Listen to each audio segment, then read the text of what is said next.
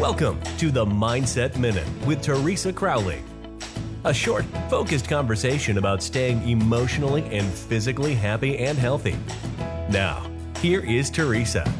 Thank you for joining me on the podcast today. I am looking forward to change.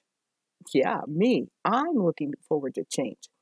It can be scary, but it can also be wonderful.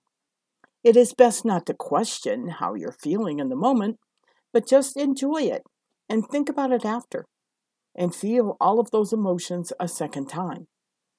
How you can change your outlook with the happenings in the past. You can be healing and happy, but most of all, you need to think about learning about this change and what it made you do.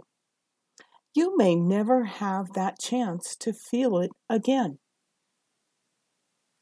Our Mindset Minute today, and I appreciate each and every one of you joining us. Invite a friend and join us together tomorrow. Thank you for listening. We look forward to you joining us weekdays on the Mindset Minute with Teresa Crowley.